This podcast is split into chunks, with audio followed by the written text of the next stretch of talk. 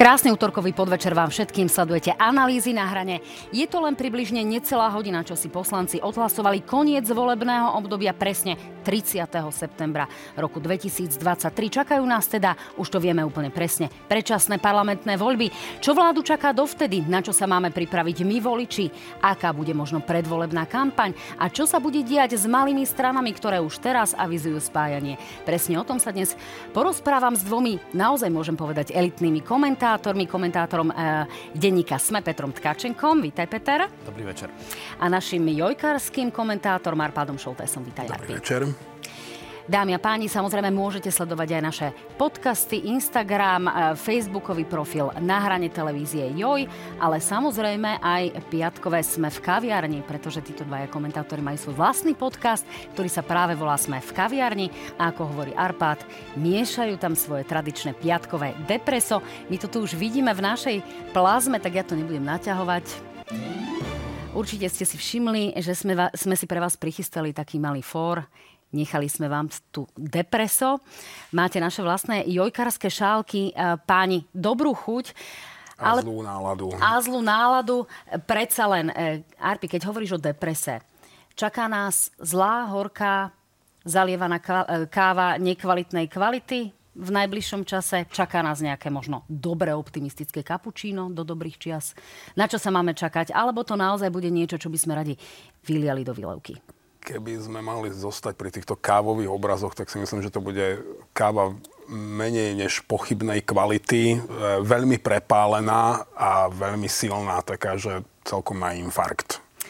Peter, vidíš to podobne pesimisticky? V zásade áno, ale tak ja som v konflikte záujmov ako politický komentátor, takže musím povedať, že aj takým trochu perfidným spôsobom sa na to teším, ale to nie je tešenie v tom zmysle, že by som sa nazdával, e, že to osoží našej republike. Ona nie je náhoda, že tieto e, bezvládne obdobia sa usilujú všetky parlamenty skrátiť na nevyhnutné minimum. E, na Slovensku sme si asi povedali, že to vymyslíme nejako lepšie. No, zdá sa, že ten náš parlament sa to snažil čím e, najviac si teda predlžiť. E, zdá sa teda, že tá káva bude naozaj všelijaká. My už vidíme tú situáciu, ktorá nastala v parlamente. Ako som spomínala, len pred necelou hodinou si poslanci odhlasovali skrátenie funkčného obdobia. Tie prvé hlasovania a výsledky, ktoré tam vidíme, ukazujú, že 75 poslancov tu už vidíme neschválenie návrhu Roberta Fica na skrátenie volebného obdobia do mája. Nasledovať bude neúspešný návrh Petra Pellegriniho e, s júnovým termínom, až si poslanci 92 hlasmi odobrili teda ten septembrový termín. E, Arpad, čo to bude znamenať? To nás, e, čaká nás tu nejaké obdobie divokých politických vojen alebo niečo pozitívne pre republiku budeme mať aj v tom, že vláda aspoň niektoré veci dokončí? časy, kedy sa ešte dala s nejakou pravdepodobnosťou predvídať politika už skončili v podstate ostatnými voľbami. E, vieme určite, že v tomto okamihu sa definitívne začala predvolebná kampaň, ktorá bude špinavá, drsná, brutálna. Drahá. E, vieme, že súčasná mocenská garnitúra bude robiť všetko preto, aby z toho zostávajúceho času pre seba vyžmýkala možné maximum. A pokiaľ bude svoj spôsob vládnutia aj keď v tomto okamihu už je veľmi obmedzený nejakými ústavnými mechanizmami, ale predsa keď bude ďalej tlačiť na pilu, tak sa nám môže stať, že ešte zažijeme taký chaos, e, že to, čo sa dialo doteraz, nám bude pripadať ako, že to bolo celkom v pohode. No, chaos sprevádzal aj celý dnešný deň. Peter, čo očakávaš teraz v tých najbližších možno hodinách, najbližších dňoch? Čo by sa malo diať? V najbližších hodinách a dňoch si myslím, že sa nebude diať v zásade nič. Oni sa všetci upokoja, nejak sa porozprávajú. Ale potom v tých ďalších dňoch, e, to uvidíme vlastne veľmi rýchlo, lebo ak sa nemýlim, otvorí sa ďalšia schôdza parlamentu a uvidíme, akým spôsobom sa to mocenské ťažisko už definitívne presunie z vlády priamo do parlamentu, aj z tých dôvodov, čo spomínal Arpad, že sa fakticky začala predvolebná kampaň. Čiže uvidíme tvorbu hm, nových ad hoc koalícií, ktoré budú pre Slovensko drahé. A, a nemyslel som totiž drahé v zmysle, že pre tie strany, že by bola kampaň drahá, to asi tiež, ale najmä pre republiku, pretože vieme, čo sa dialo napríklad pred troma rokmi. E, počas predvolebnej kampane boli e, schválené napríklad 13. dôchodky a podobne. To už sa vlastne v dnešnej koalícii alebo akejkoľvek bude zdať všetko veľmi málo. Takže prídu nové kreatívne nápady aj v tejto fiskálnej oblasti aj v tej spoločensko-kultúrnej, povedzme. No, uvidíme, vieme aspoň, už máme naozaj na linke teraz Jakuba Proka, takže Arpi, nechaj si tie myšlienky o približne minútku neskôr. Uh, Jakub uh, teraz čaká na výsledky rokovania poslaneckého grémia, ktoré sa malo zísť o 18. Jakub, ak sa mýlim, tak ma oprav a povedz nám, čo je to najaktuálnejšie, čo vieme teraz divákom povedať z parlamentu. Nech sa páči.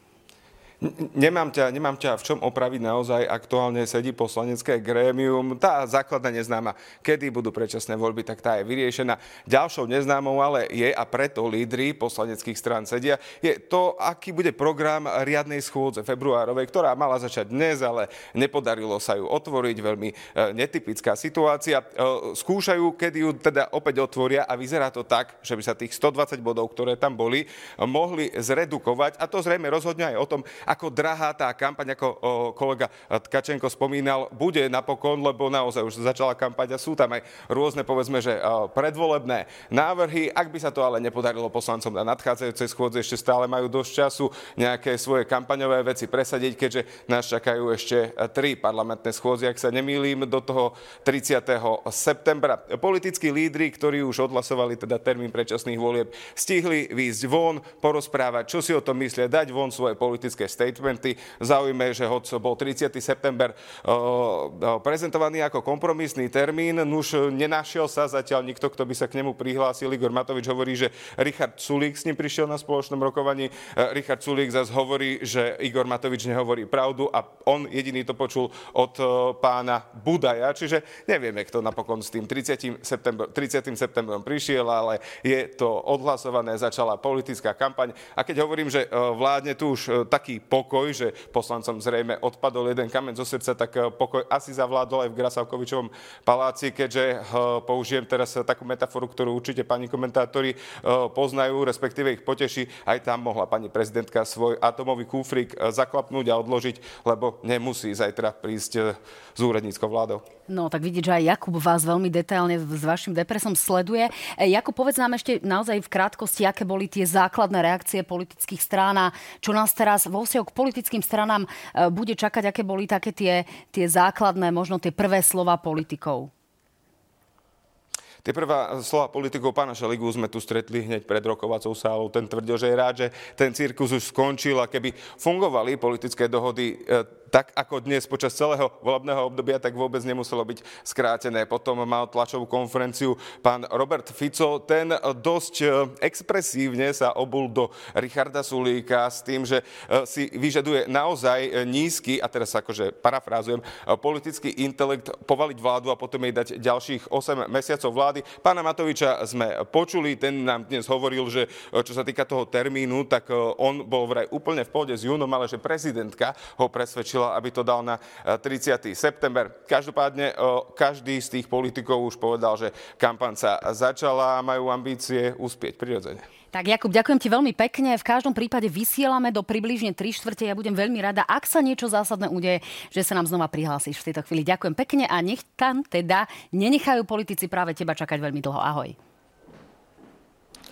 Pán, tak eh, počuli sme tie reakcie, ktoré eh, aj spomínal Jakub Prok priamo z parlamentu. To dianie sa teraz podľa tých očakávaní eh, nejako upokojí. Čo by ale mala v tejto chvíli urobiť pani prezidentka? Myslím si, že v tomto okamihu si aj pani prezidentka bude musieť počkať na to, čo sa deje, pretože kvázi naplnili jej ultimátum. Ona podľa mňa urobila chybu, keď akceptovala ten termín v septembri bez nejakého väčšieho odporu. E, nie len, že s ním teraz bude musieť žiť, ale ešte na ňu aj budú ukazovať prstom, že to ona ho vlastne navrhla. Na, nakoniec sa to zvrháva až tam. Igor Matovič to už úplne ako bez ostychu hovorí, že veď ak to tak ona chcela, tak to takto dostala. No tak napokon pustíme si samotného Igora Matoviča, kým nám teraz zareaguje Peter. Ako to vlastne dnes presne povedal? Nech sa páči. Ja som e, išiel do toho ešte pred týždňom aj kúsok, že v júni budú predčasné voľby. A ale potom pani prezidentka iniciatívne prišla so septembrom, tak bude september. A zároveň ste hovorili, že čím neskôr, tým lepšie, to ste jasne povedali. Samozrejme, ale keď ona povedala, že iba do júna podrží e, súčasnú vládu, tak určite ja jej tu nemienim robiť opičku pre jej úradnícku vládu bez absolútne žiadnej legitimity. Arpa, tak čo má toto znamenať, lebo priznám sa, že toto prekvapilo tak trošku aj mňa, tieto, tieto stanoviska. Keď sa vlastne k septembru nikto nehlásia, dokonca hovoria o tom, že teda nerobiť opičku pani prezidentke. Na tomto ma neprekvapuje vôbec nič, pretože toto je autentický Igor Matovič konzistentne dlhodobo, odkedy ho poznáme. To je zhruba to, čo by som od neho očakával, že bude úplne bezostyšne zavádzať, prekrúcať, nehovoriť pravdu a akékoľvek svoje zlyhania pripisovať svojmu okoliu alebo svojim oponentom, komukoľvek, kto je po ruke. Peter, ako hodnotíš ty tieto, e, tieto výroky aj, povedzme preto, lebo sme tu počuli nejaké výroky ostatné týždne, kde sa hľadala dohoda aj na úrade vlády, potom v parlamente, dokonca sme tu mali včera rokovanie Richarda Sulíka s Borisom Kolárom o tom, či predsa len sa náhodou nie dohodnúť na nejakom júni a napokon sa k tomu septembru prakticky nikto nehlási. Asi mi na prvú napadnú dve poznámky. Jedna je táto, sa vlastne pridám Garpádovi, že naozaj ma neprekvapuje, že Igor Matovič eh, klame, kadiaľ chodí, lebo toto je proste úplne očividná lož, že by prezidentka iniciatívne prišla eh, so septembrom. Eh, môžeme, asi by sme jej mali vyčítať, že sa k tomu postavila veľmi vlážne až veľkoryso, keď ten termín začal zaznievať, ale to je niečo úplne iné ako to, že s tým prišla. No a tá druhá poznámka smeruje k Robertovi Ficovi. Ja s ním málo kedy súhlasím, eh, tak povediac, v hodnotových otázkach, ale keď ide o pohľad na dynamiku politiky, tak on nie je úplne mechom udretý. To znamená, že tá jeho výhrada voči Richardovi Sulíkovi, že položí vládu, eh, privedie ju do nedôvery a potom ju udržiava na umelých eh, prístrojoch do, do septembra. Teraz narýchlo koľko to zrátame, 10-11 mesiacov bude pôsobiť tá vláda bez dôvery, lebo ona bude teda v úrade až do skonštruovania novej vlády, tak to je úplne doslova absurdné. No je možné, že tu bude, ja už som počula aj termín do dušičiek doslova, takže naozaj to je celkom reálne, že aj v, už v momente, keď sa bude mať hlasovať v parlamente o štátnom rozpočte, tak prakticky my tu budeme len zostavovať tú e, novú vládu. Predsa len e, prezidentka by teraz mala možno koordinovať tú situáciu s Eduardom Hegerom, alebo teraz naozaj úplne pustila opraty a, a budeme čakať, že čo sa z toho vyvinie. Pýtam sa práve kvôli tej iniciatíve, ktorá tu bola, ktorej sa ona viac menej nechopila tým, že nepovedala a netrvala na tom júni. To je presne to, o čom hovoril Peter. Či takto nebude vlastne vyzerať aj tá koordinácia s vládou až do tých predčasných parlamentných volieb a my tu budeme vidieť také nejaké potácanie sa. Ja by som do hlavy štátu veľké nádeje v tomto smere nevkladal. Ona si naozaj sama zviazala e, ruky, keď nastavila pravidlá tejto hry práve týmto spôsobom, že povedala, že dáva im nejaké ultimátum, akceptovala e, septembrový termín predčasných volieb, e, povedala, že úradnícku vládu vymenuje v prípade, ak túto je podmienku nesplňa, splnili.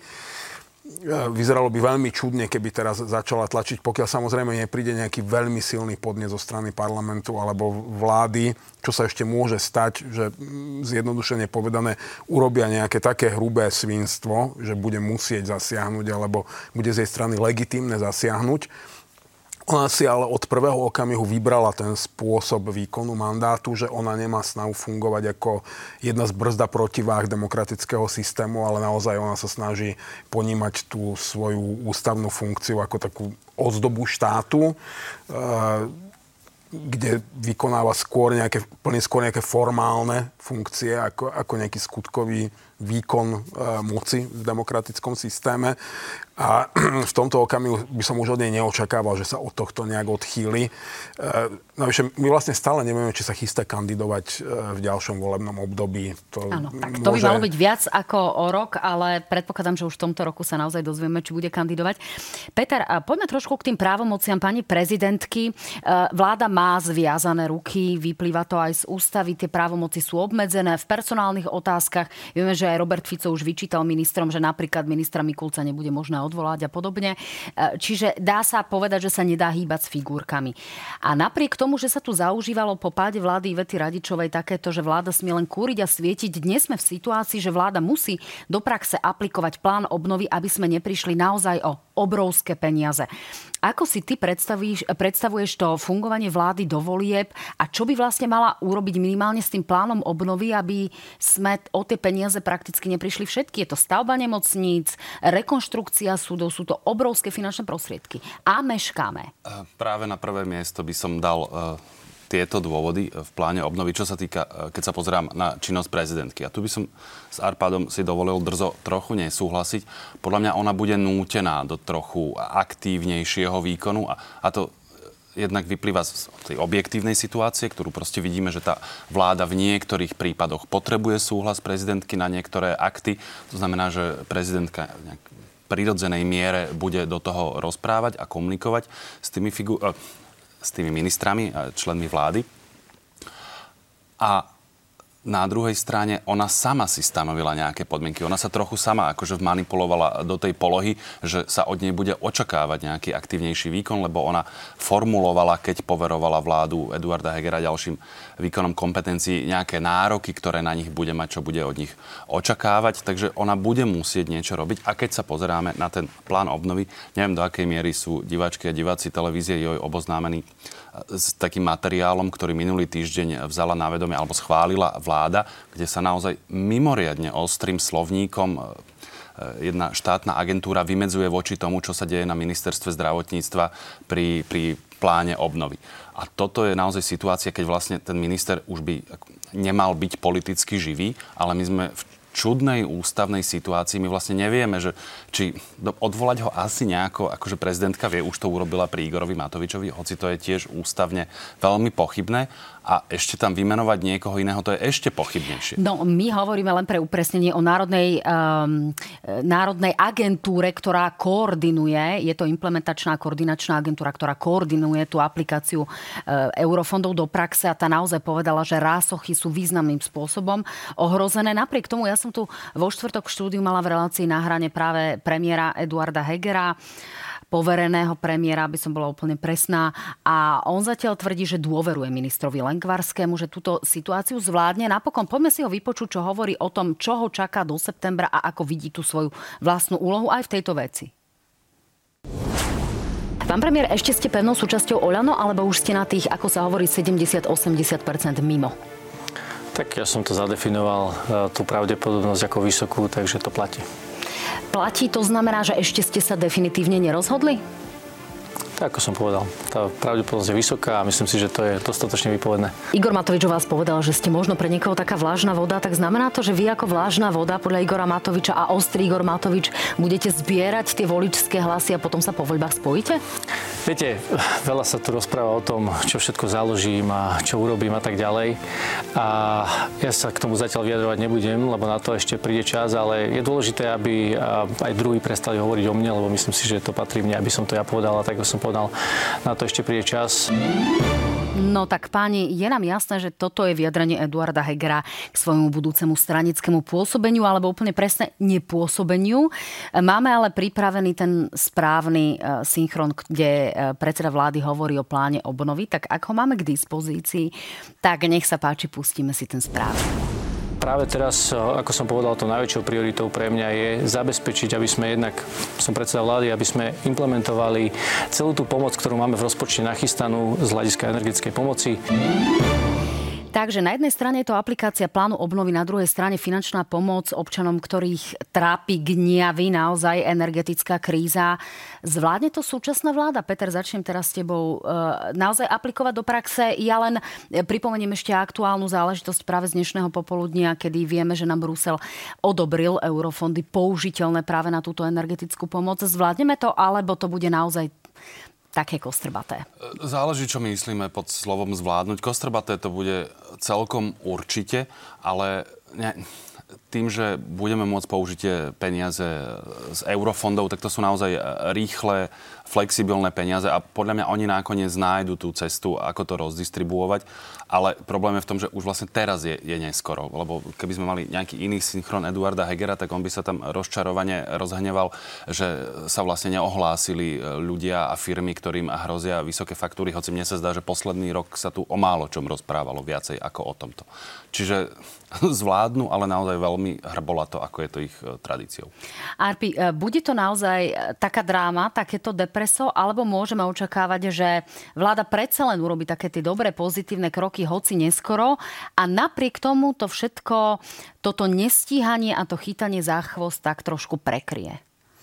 No, ja si nemyslím, že pád akejkoľvek vlády alebo e, skrátenie volebného obdobia spôsobia to, že tá vláda sa zrazu začne správať e, radikálne iným spôsobom ako dovtedy. Čiže očakávať od nej, že odrazu začne robiť správne a múdre rozhodnutie je podľa mňa prehnane optimistické až naivné dostala k dispozícii nejaký balík finančných prostriedkov, ale to sme tu už spomínali, že zároveň sa začala aj predvolebná kampaň. Čiže už prioritou v tomto okamihu nebude to, aby tie peniaze čo najlepšie fungovali v ekonomike, ale aby to čo najlepšie vyzeralo. A to nemusí znamenať vždy to isté. Z to tohto znamená, ja mám miernu obavu. To znamená, že tu bude sršať festival dobrých a ešte lepších nápadov. Vieme, že tu máme 120 bodov v aktuálnej schôdzi. E, čakajú nás tie schôdze minimálne 3, takže uvidíme, ak, ak nebudú ďalšie mimoriadné. Znamená to, že teraz budeme očakávať rôzne dobré návrhy, ktoré budú ale veľmi drahé a, a naozaj budeme počuť to, čo zachytili kamery v minulosti v prípade pána Pelegriniho a pani Sákovej, že peniaze už na to budú hľadať oni? Úplne bez pochyby. To, o tomto podľa mňa nie je žiadna rozumná pochybnosť a, a my vlastne aj vidíme, akým smerom to ide. Keď sa pred voľbami v roku 2020 schválili tie 13. dôchodky, tak e, vtedy, ktoré stáli, ak si dobre pamätám, nejakých 400 alebo 500 miliónov eur ročne a Robert Fico povedal, že to nie je absolútne žiaden problém ich získať, čo o, teda úprimne obdivujem, ja by som s tým problém mal. E, potom Igor Matovič prišiel so svojím probankrotovým balíčkom za už 1,3 miliardy a, a tiež vravel, že to nie je absolútne žiaden problém získať e, také peniaze. Tiež mu pomerne úprimne závidím. No a my sa pohybujeme proste na tejto trajektórii. Tu už proste nejakých 100-200 miliónov to už nikomu vlastne neurobí radosť. Takže budeme sa musieť pohybovať v trochu iných rádoch.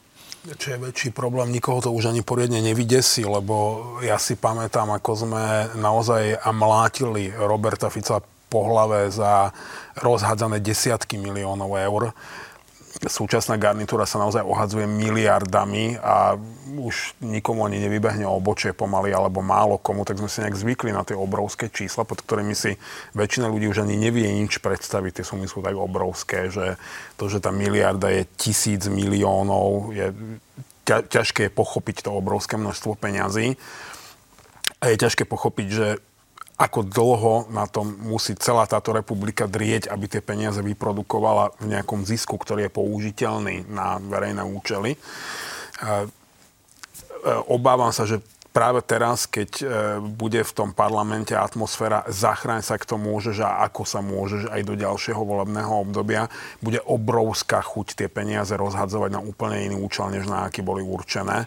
Plus to vytvorí situáciu, kde sa bude dať veľmi dobre kšeftovať, že my vám dovolíme minúť alebo rozhádzať tie peniaze úplne nezodpovedným spôsobom, ak nám vy schválite nejaké zákony, ktoré by za normálne okolnosti v nejakom prípade žiaden príčetný človek nepodporil. No, my už tu máme takú malú ochutnávku, máme tu navrátenie obedov zadarmo, ale máme tu napríklad aj platenie voličom za hlasy a, a voľná rôzne a takéto záležitosti, čiže, čiže toto nás zrejme e, čakať naozaj bude. Páni, ešte kým teda pôjdeme do reklamnej prestávky, zaujíma ma jedna záležitosť. Vláda má teda, ako sme spomínali, isté obmedzenia a e, z naozaj z tých, e, z tých východných končín prichádzajú informácie o tom, že Vladimír Putin e, sa pripravuje na drastický útok práve pri príležitosti výročia svojho e, vpádu na Ukrajinu. Tu ale vláda môže mať naozaj zviazané ruky v prípade pomoci a v prípade, povedzme, poskytnutia predovšetkým vojenského materiálu. Peter, ako si myslíš, že sa budeme vedieť s týmto vysporiadať a pomôže minimálne to, že prezidentka je vrchnou veliteľkou ozbrojených síl a teda bude to možno pružnejšie, ako by sa zdalo? Ak bude, ak bude treba? To určite to nebude na škodu, že práve prezidentka je, je veliteľkou ozbrojených síl, ale ona tam má naozaj minimálnu rozhodovaciu ingerenciu e, vo vzťahu k tejto e, vojenskej pomoci. Neodvážujem sa vôbec e, hádať, do akej miery to bude problém ale zostáva nám asi v nejakej miere tešiť z toho, že obrana Ukrajiny naozaj nie je závislá, alebo vo veľmi malej miere je závislá od, od pomoci Slovenskej republiky, či už materiálnej alebo politickej. A tú politickú podporu e, jej samozrejme vláda vyjadriť e, môže. Budeme schopní aspoň v tomto reagovať prúžne, Arpad?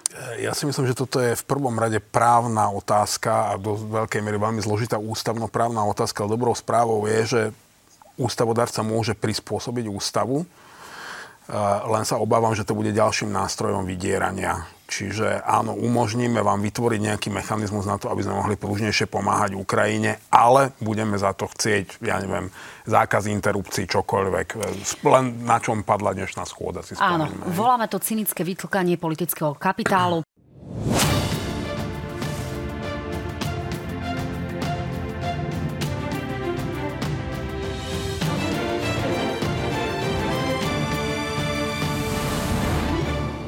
Opäť krásny večer, dámy a páni. Sledujete stále analýzy na hrane. Mojimi hostiami sú dva elitní komentátori Arpá Čolte z televízie Joj a Peter Tkačenko z denníka Sme. Takže vítajte opäť. Rozprávame sa samozrejme o tom, že už máme schválené predčasné parlamentné voľby, budú sa konať 30. septembra. To je dnes už známa záležitosť. No a samozrejme tou našou témou je to, čo sa bude diať do volieb a aj čo sa bude diať po voľbách. Páni, budú sa objavovať postupne veľké predvolebné témy. My sme pred koncom tej prvej časti hovorili aj o Ukrajine. A veľkou témou bude rozhodne právny štát a napríklad úrad špeciálnej prokuratúry, budúcnosť špecializovaného trestného súdu. Toto sú tie najaktuálnejšie slová Roberta Fica, ktorý sľubuje, že špeciálnu prokuratúru ani špecializovaný trestný súd nezruší, ale je tam ale. Nech sa páči. Smer Slovenská sociálna demokracia nikdy nehovoril, že chce zrušiť špecializovaný trestný súd alebo špeciálnu prokuratúru. Nikdy sme to nehovorili. Hovoríme veľmi jasne, že ľudia, ktorí sú tam, musia z týchto inštitúcií odísť, pretože robia hambu tomuto remeslu a krivia právo, ako sa len dá. Arpad, čo nás bude čakať? Čo bude čakať práve špecializovaný trestný súd a Lipšicovú špeciálnu prokuratúru, teda špeciálne úrad špeciálnej prokuratúry. E, bude toto taká tá veľká téma predčasných volieb? Pretože vieme, že Robert Fico sa zastrája, že e, teda s tým urobí poriadok. E, ja si nemyslím, že toto je tá téma, ktorá bude v týchto voľbách najviac trápiť voliča. Toto je taká súkromná boľačka jednotlivých politikov, ktorí by sa radi navzájom zatvárali do basy pokiaľ ide o samotnú existenciu tých inštitúcií, ja mám v tomto veľmi nepopulárny názor, že keď vytvoríme špecializovaný trestný súd a špeciálnu prokuratúru, my tým vlastne priznávame, že klasické súdnictvo, to tradičné, to štandardné a prokuratúra sú kompletne prehnité od strechy po podlahu a nie sú schopné riešiť prípady normálnych trestných činov, ako je korupcia. No ale kauza Burka a kauza Výchrica nám ukázala, že úplne v poriadku to teda s našou justíciou a s našim systémom nebola. E, nebola, ale myslím si, že to, že vytvoríme ďalšiu paralelnú inštitúciu, ktorú potom postupne takisto nechávame vyhnívať, v zásade nič nevyrieši.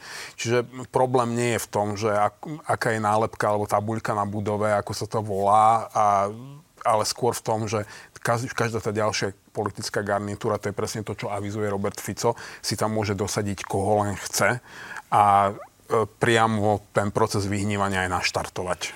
Peter, ak sa odvolám na to, čo teda miešate s Arpádom, teda to piatkové depreso, vidíš to podobne depresívne? Že to naozaj e, bude o zrušení toho nastavenia, povedzme, úradu špeciálnej prokuratúry, e, výmene týchto ľudí, ktorí tam sú a možno skončení niektorých kauz, o ktorých teda s veľkou precíznosťou veľmi pravidelne Robert Fico um, informuje. Dokonca aj, dovolím si tvrdiť, viac ako o sociálnych témach.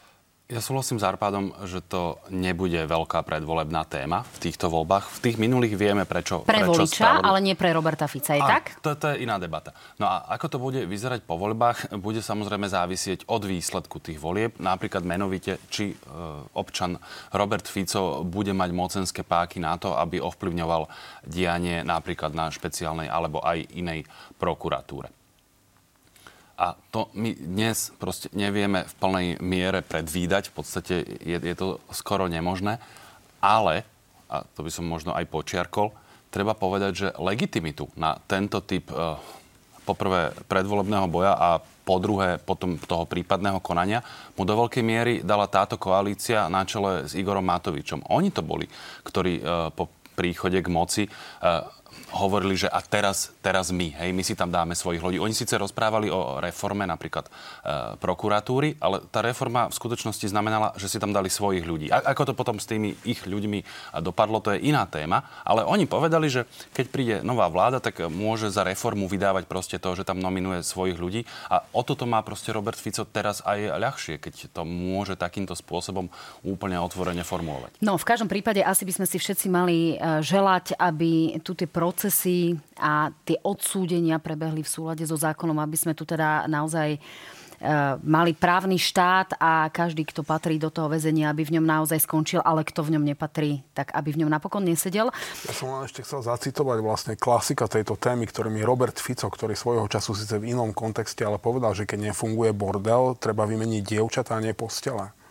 Čiže to, to je aj jeho predstava o reformách a žiadnu inú nemala ani súčasná aktuálna mocenská garnitúra. Tak sme to počuli na vlastné uši, že e, Robert Fico naozaj chce meniť dievčata. Uvidíme, či na to bude mať mocenské páky, ako ste to spomínali aj vy dvaja. A práve na to teraz narážam. Čo je z vášho pohľadu tým najpravdepodobnejším scenárom po voľbách? Preferencie zatiaľ ukazujú, že karty by mal rozdávať hlas.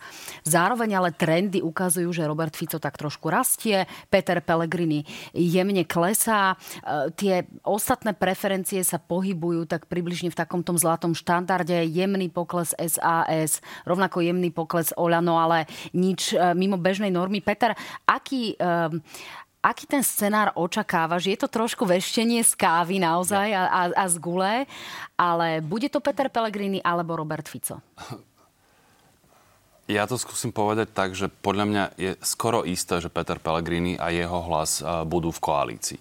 Lebo akokoľvek to teraz kreslíme, aj keď si nakreslíme nejaký vývoj, je tam vzhľadom na tie limitujúce faktory, to znamená prítomnosť zrejme e, republiky v parlamente, alebo aj Oľano, čo tiež nebude najvyhľadávanejší koaličný partner, tam sa proste bude ťažko zostávať nejaká väčšina a bez Petra Pellegriniho to zrejme nepôjde, čo bude asi platiť aj v prípade, keby tie voľby nevyhral, napríklad, že by vyhral Robert Fico, čo ho bude stavať do pomerne dobrej pozície.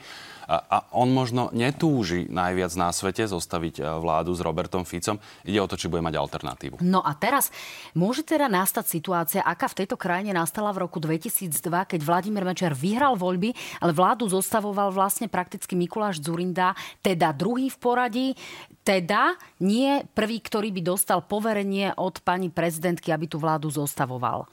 To bola veľmi špecifická situácia, lebo tam vlastne prakticky po zatvorení volebných miestností alebo po tom, čo sme sa nejako e, merateľne dozvedeli výsledky, tak e, v podstate hneď bol uzavretý pakt medzi tými ďalšími stranami, že my zostavíme koalíciu, takže vtedy sa vlastne Vladimír Mečiar ani neuchádzal o poverenie zostavovať koalíciu na rozdiel od roku 98 alebo inokedy. E, táto situácia podľa mňa sa opakovať nebude, nebude to jasné proste v tom okamihu po zavretí miestnosti. A bude sa pomerne dlhý čas hľadať nejaký modus operandi, takže môže sa k slovu dostať aj viac ako jeden človek. Ale to bol naozaj, myslím, rok 98 a Mikuláš Zurinda si vtedy oholil fúzi, ak si dobre pamätám. No. A to si oholil preto, lebo nevyhral voľby. Myslím, áno, že tak, takto áno, toto, tá stávka. To bolo, to bolo takto. Uh, Arpad, uh, naozaj bude tie karty v tomto pomyselnom slova zmysle rozdávať Peter Pellegrini a ak povie nie Robertovi Ficovi, napokon naznačuje veľmi otvorene, že s ním má, že s ním má aj osobný problém, uh, že že to bude závisieť vyslovene na ňom a môže vzniknúť takýto pakt aj tento raz? Ja si myslím, že to môžeme naozaj hovoriť o tom, či bude v ten deň svietiť slnko alebo pršať. Jednoducho nevieme. Naozaj voleb, ten volebný výsledok je veľmi neistý aj preto, ako ďaleko sú ešte voľby, čo všetko sa dovtedy môže stať z toho, čo je predvídateľné. E, ako sa bude vyvíjať ekonomická situácia, ktorá sa naozaj nevyvíja priaznivo v akom stave budú štátne financie, ako, ako, ako to bude vyzerať s vojnou na Ukrajine napríklad ako sa bude okolo nás meniť svet, pretože naozaj Slovensko je veľmi otvorená ekonomika, je to naozaj malý štátik, ktorý prežíva vďaka svojim veľkým silným spojencom, čiže my sme veľmi citliví aj na zahraničnú politiku bez ohľadu na to, že si, že si to u nás ľudia až tak neuvedomujú na dennej báze, že ako veľmi.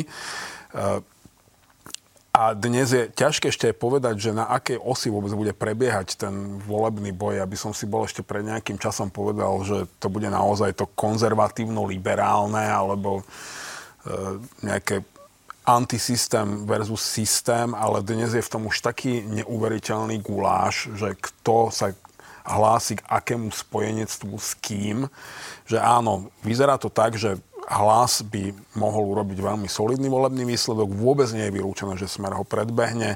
Áno, už sme tu videli práve v prípade Vladimíra Mečiara, že niekto môže vyhrať voľby a nemusí rozdávať karty, pretože s ním nikto vládnuť nechce. Ale to dnes predvídať je absolútne nemožné. E, snad jediné, čo vieme povedať takmer s istotou, že tam nevidíme nejaké také zoskupenie, ktoré by bolo naozaj že jednoznačne prodemokratické, prozápadné, euroatlantické, aby dokázalo, že samo o sebe vygenerovať nejakú väčšinu. No, tu už je samozrejme na mieste otázka na modrú koalíciu, s ktorou prišiel Mikuláš Zurinda. Ešte sa ale vrátim chvíľkou takým krátkým komentárom k tomu, čo bude naozaj veľmi určujúce a to bude určite mobilizácia voličov vlastných, ale aj schopnosť osloviť voličov, ktorí sú momentálne medzi nevoličmi. A podarí sa toto práve Mikulášovi Zurindovi, ktorý zatiaľ má naozaj veľmi nízke preferencie, ale napriek tomu veľmi veľkolepo ohlásil návrat na politickú scénu a teda sa zatiaľ tvári alebo vydáva také signály, že by chcel nejakým spôsobom skoordinovať tú scénu napravo, ale teda nebráni sa ani tej náľavo. Ako to teda hodnotíš? Ja si myslím, že v Mikuláša Zurindu úplne najhlbšie verí Mikuláš Zurinda a potom ešte tých niekoľko ľudí v jeho najbližšom okolí, ktorí mu darovali politickú stranu, aby, aby to mohol skúsiť. E, nemyslím si, že by nemal šance dostať sa do parlamentu, ale dnes si neviem predstaviť, že by on bol ten, kto tu bude rozdávať demokratické karty po voľbách. E, on naozaj nemá žiadnych reálnych politických spojencov s naozaj s tým výtlakom. Ešte ani ten Ivan Mikloš nestal vedľa neho na tlačovke. On síce použil jeho meno niekoľkokrát, ale, ale nestal vedľa neho. To je pre mňa veľmi silný signál. A on sa môže pokúšať s niekým spájať, ale otázka je, že kto sa bude chcieť spájať s ním, pretože komu len trochu slúži pamäť, ten si musí veľmi presne pamätať, ako dopadla cel, kompletne takmer celá pravicová scéna v jeho SDK, že on v podstate okrem KDH, ktoré to s odretými ušami prežilo, tak on doslova vytuneloval celú pravicovú demokratickú scénu pred voľbami 98, alebo teda po nich, keď nedodržal e, dohody, že tie výrazné tváre sa vrátia do materských strán. A aj na to mohol mať nejaké svoje dôvody, že aby on vôbec bol schopný vykonávať moc, tak to potreboval urobiť takto, ale stalo sa to. A potom v tom priebehu rokov sériou svojich vlastných rozhodnutí a svojho vlastného konania on s tou pravicovou scénou morálne a politicky skrachoval. Z politiky neodchádzal ako hrdina, to si zase nemalujeme na rúžovo, naozaj odchádzal s hambou a s veľkými kauzami na krku. Dnes sa pokúša o návrat, ľudský mu rozumiem, e, politicky mi to nejaký veľmi veľký zmysel nedáva a budem to teda s veľkým záujmom a pobavením sledovať, kam sa to bude vyvíjať. Peter, ty si určite rovnako ako my e, sledoval tú tlačovú konferenciu Mikuláša Zurindu. Ja si len spomínam na jeho výrok, ktorý následne povedal v denníku N v podcaste, kde tých ľudí, ktorí stáli okolo neho, označil za tých svojich šarvancov. To je taká citácia. Naozaj vedľa neho nesedel prakticky alebo nestal žiadny veľký líder alebo veľká postava tých predchádzajúcich rokov. Toto máme hodnotiť ako slabý štart, ako, ako prekvapenia, ktoré nás len čakajú, alebo sú tie očakávania príliš vysoké? Ten štart je podľa mňa slabý aj silný. Poviem prečo. Slabý v tom, ako si presne pomenovala, že tam stál vlastne len Mikuláš Zurinda. Hej, to si po, povedzme úprimne, Arpa to veľmi presne povedal, že nebol tam ešte ani ten Ivan Mikloš. Čiže v tomto zmysle je to naozaj že veľmi vyvarené a čajové. Na druhú stranu je pravda, že sa o tom rozprávame aj my tu teraz. On naozaj e, získal pozornosť, e, veľa sa o tom rozpráva, e, Modrá koalícia sa pekne uchytilo, čiže v tomto zmysle komunikačne je, je to veľmi obstojné, ale bude naozaj veľmi otázne, či on bude schopný pritiahnuť a akých partnerov. Pretože sám o sebe, ty si na začiatku spomínala, že či bude Mikuláš Zurinda schopný mobilizovať voličov to som si napríklad istý, že nie. Pretože ako mobilizovať akože tých, ktorí nechodia voliť a že kvôli Mikulášovi Zurindovi by sa zdvihli a išli, tak to si naozaj nemyslím, lebo to takíto voliči chodia za nejakou veľkou témou, ktorá je nejakým spôsobom emotívna a tak. A to, keď sa pozriem na Mikuláša Zurindu, tak, tak necítim akože ten, tento typ e, vzrušivého chvenia. E, poznám osobne ľudí, ktorí sú ochotní z nejakého typu sentimentu tam ísť, ale to sú vlastne tradiční voliči, sú v takom pokročilom veku ako my, hej, okolo 40 a tak, alebo e, viac, ale to sú proste iní voliči. To, tu nejaké akože verejné ovácia a nadšenie Mikuláš Zurinda medzi mladými ľuďmi a prvovoličmi na rozdiel od roku 98 nevyvolá. No tak Pardon. ja tu svoju 40 teraz priznávať nebudem poviem. Ja by som možno, možno doplnil, že e, je vysoko pravdepodobné, že takouto ústrednou témou najbližších volieb, e, alebo je, môže sa stať, že to, to nebude žiadna vecná téma, nejaká ideová alebo riešenie nejakého problému, že geopolitická orientácia alebo čokoľvek. Môže sa stať, že hlavnou témou budúcich volieb, tak ako tých predošlých bol Robert Fico, bude teraz Igor Matovič. A v tom prípade podľa mňa Mikuláš Zurinda nemá šancu, pretože je tu mnoho iných tvári, ktorým ľudia skôr uveria, že tomu Igorovi Matovičovi urobia v prípade svojho víťazstva zle. A kto sú tie tváre? No v prvom rade je tu Robert Fico. Ak ktorý... sa rozprávame ale o tej situácii na druhej strane, kto by to mohol byť? A ako myslíš, že v tom pravicovom spektre viem si predstaviť, že aj tam sa nájde časť voličov a dokonca to môžu byť tí istí ľudia, ktorí dávali hlasy Igorovi Matovičovi, aby sa pomstil za všetky ich domnele alebo skutočné krivdy na Robertovi Ficovi, ktorí to teraz hodia tomu Robertovi Ficovi, aby to zase vrátili Igorovi Matovičovi, lebo to je istý typ osobnosti, ktorý sa rozhoduje takto emocionálne. A potom to môžu nahádzať naozaj rôznym tým e, rozdrobeným antisystémovým stranám, e, komu bude veľmi záležať práve na tej euroatlantickej orientácii tento ešte stále môže dať aj Petrovi Pellegrinimu napríklad s tou pragmatickou úvahou, že len aby Robert Fico neroz, nerozdával karty, tak to dáme hlasu? Faktom je, že naozaj v portfóliu voličov Petra Pellegriniho sú naozaj aj bývalí voliči Oľano a nie je ich málo. Ešte tu aj nejaké progresívne Slovensko som chcel dodať. Čiže pokiaľ niekto nie je vyslovene, že zúrivý pravičiar, čo bola taká choroba našej generácie a 90. rokov, dnes to už mladí ľudia vnímajú trochu inak, tak e, keby progresívne Slovensko bolo schopné lepšie uchopiť svoje vlastné témy a lepšie komunikovať svoju agendu voči verejnosti, tak by z toho tiež ešte mohlo vyťažiť. No paradoxne dnes napríklad v relácii na Telo Plus povedal aj e, predseda KDH Majerský, že preňho je príliš progresívna modrá koalícia a zároveň oznámil, že teda poskytol pozíciu číslo 2 na kandidátke KDH práve eh, Eduardovi Hegerovi, ktorý, ako sme počuli, sa teda úplne jasne teda vôbec nevyjadril práve v tomto štúdiu v útor- vo štvrtok. Eh, čiže čo bude z KDH, ktoré teda dvakrát doplatilo na to, že sa ocitlo pred bránami parlamentu, spôsobila to aj vysoká volebná účasť. Vieme, že kresťanskí demokrati majú svojho tradičného voliča, ktorému svedčí skôr tá nižšia volebná účasť. Čiže čo s nimi a čo s novým jablkom, zo stranou pána Macka. Peter? Niečo, Ťažké otázky. Nie, áno, niečo z toho zmieneného zrejme sa podarí absorbovať Mikulášovi Zurindovi do jeho modrej koalície. KDH bude z dôvodov, ktoré Arpad pomenoval, a ja som to, o tom cez týždeň písal, bude veľmi zdržanlivé k tomuto typu spolupráce. Oni si veľmi dobre pamätajú, že žiadna koalícia v skutočnosti s Mikulášom Zurindom, tá stranícka neexistuje. Existuje proste strana Mikuláša Zurindu a bodka. A podľa mňa Mikuláš Zurinda vie, prečo tých ľudí chce mať e, na svojej kandidátke svojej strany a nie tvoriť nejakú koalíciu.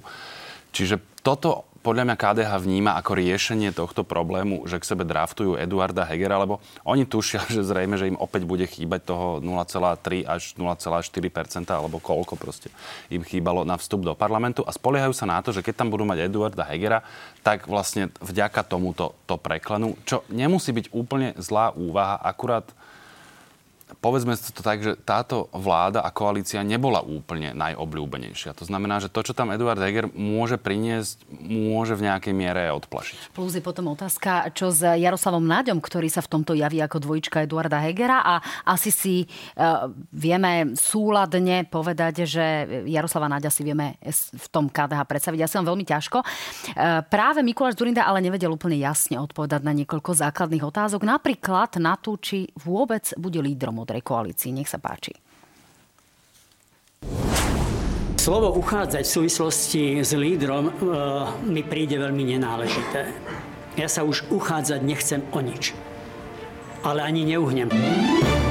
No, páni, a samozrejme, že tam prišla na pretras aj téma Gorila. Pustíme si ešte veľmi krátke vyjadrenie Mikuláša Zurindu práve k základnej téme Gorila, ktorá mu tak povediac zlomila krk. A budem rada, keď to potom zho- z- nejakým spôsobom zhrnieme. Nech sa páči. Teda do istej miery je to moja kauza, lebo údajne sa niečo za mojim chrbtom dialo. Za mojim chrbtom. Voči mne nebolo ani začaté, nie že obvinenie, nebolo začaté nejaké konanie. Mikuláš Zurinda sa tu snaží tváriť, že nerozumie rozdielu medzi trestnoprávnou, politickou a morálnou zodpovednosťou, čo je absurdné, e, lebo Mikuláš Zurinda poprvé je naozaj vysoko inteligentný človek. E, v tomto by som s ním ani nechcel súťažiť. Okrem toho, on už stihol o politike viac zabudnúť, ako sa ja kedy naučím.